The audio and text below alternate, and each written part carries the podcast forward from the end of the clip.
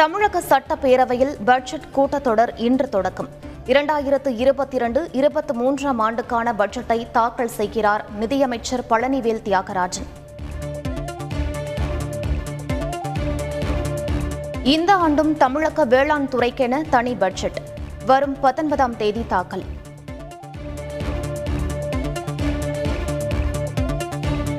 சென்னையில் இருந்து ஹஜ் பயணத்தை தொடங்க அனுமதிக்க வேண்டும். மத்திய அமைச்சர் முக்தார் அப்பாஸ் நக்விக்கு முதலமைச்சர் ஸ்டாலின் கடிதம்.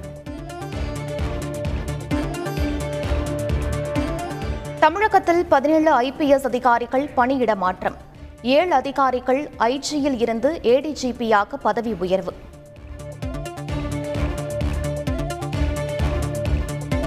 பொதுமக்களிடம் கனிவாக நடந்து கொள்ளும் அரசு அதிகாரிகளுக்கே பதவி உயர்வு.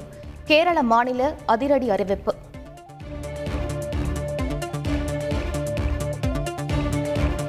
மார்ச் 28-29 நடைபெறும் அகில இந்திய வேலை நிறுத்த போராட்டத்திற்கு திமுக ஆதரவு. திமுக பொதுச் செயலாளர் துரைமுருகன் அறிவிப்பு. சென்னையில் தமிழ்நாடு அரசு பணியாளர் சங்கத்தினர் ஆர்ப்பாட்டம்.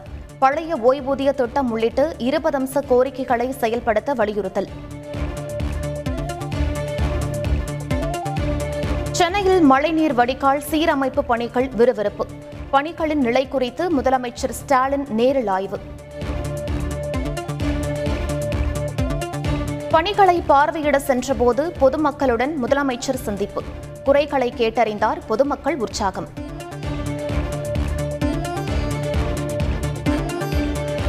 நஷ்டத்தில் இயங்கும் கம்பெனிக்கு மின்சாரத்துறை சாதகமாக செயல்படுவது ஏன்? தன் மீதான நடவடிக்கைக்கு காத்திருப்பதாகவும் தமிழக பாஜக தலைவர் அண்ணாமலை தகவல்.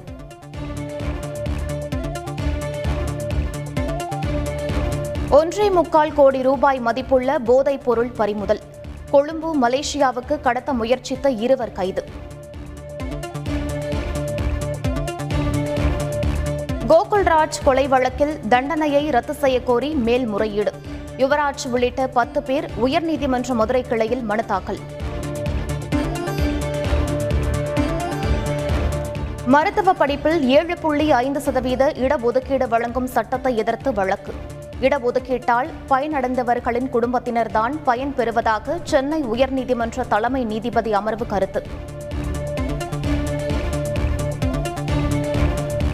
நாடு முழுவதும் பல்வேறு இடங்களில் ஹோலி பண்டிகை கொண்டாட்டம்.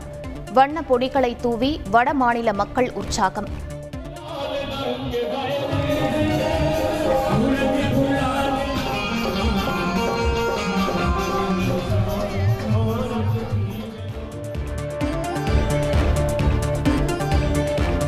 எல்லை தாண்டி மீன் பிடித்ததாக இலங்கை மீனவர்கள் 6 பேர் கைது. இந்திய கடலோர காவல் படை நடவடிக்கை.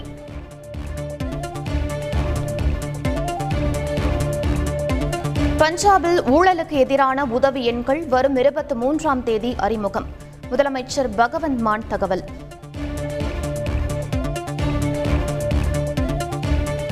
இலங்கைக்கு இந்தியா ₹7,580 கோடி கடன் உதவி. உணவு, மருந்து, அத்தியாவசிய பொருட்களை கொள்முதல் செய்ய ஒப்பந்தம். யுக்ரைன் உடனான போரை நிறுத்த ரஷ்யா மறுப்பு. சர்வதேச நீதிமன்றத்தின் உத்தரவு நிராகரிப்பு.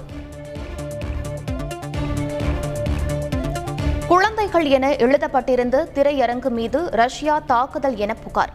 யுக்ரைனின் குற்றச்சாட்டுக்கு ரஷ்யா திட்டவட்டமாக மறுப்பு. பழனி முருகன் கோவிலில் பங்குனி உத்திர திருவிழா கோலாகலம்.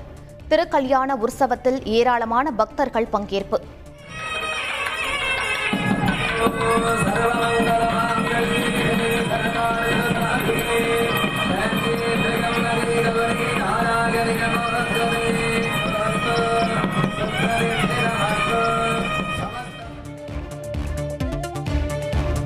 இன்று திருச்செந்தூரில் பங்குனி உத்திர திருவிழா 2 ஆண்டுகளுக்கு பின் நடைபெறுவதால் லட்சக்கணக்கான பக்தர்கள் வருகை.